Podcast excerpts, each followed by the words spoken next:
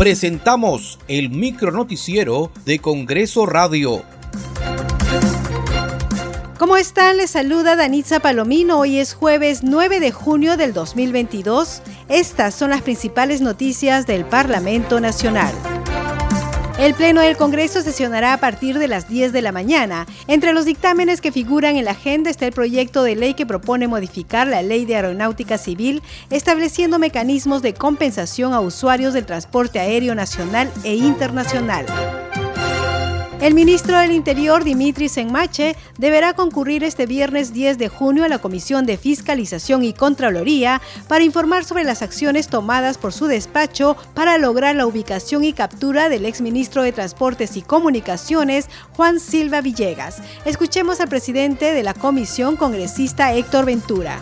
Este viernes a las 10 de la mañana estamos citando al ministro del Interior, Semache, eh, a fin de que pueda declarar y explicar eh, sobre la omisión respecto al hoy prófugo Juan Silva, ex eh, ministro de Transportes. A pesar que ya desde fecha anterior el ministro del Interior Semanche ya tenía conocimiento de las llamadas o las comunicaciones telefónicas que tenía Samir Villaverde, investigado en la Comisión de Fiscalización y en el Ministerio Público, asimismo eh, el exministro Juan Silva. La presidenta del Congreso, Mari Carmen Alba, señaló mediante su cuenta de Twitter que más de 240 mil peruanos sobreviven gracias a las ollas comunes y a la fecha el Ejecutivo no reglamenta la ley que garantiza su sostenibilidad y financiamiento.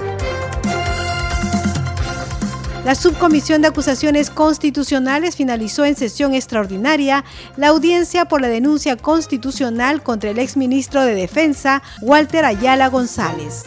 El congresista delegado José Enrique Geriore tiene hasta cinco días hábiles para presentar su informe final, de lo cual queda notificado el congresista delegado en la presente audiencia.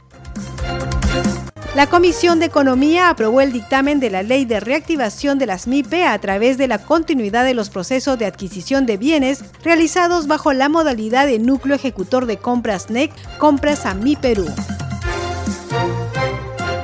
Muchas gracias por acompañarnos en esta edición. Nos reencontramos mañana.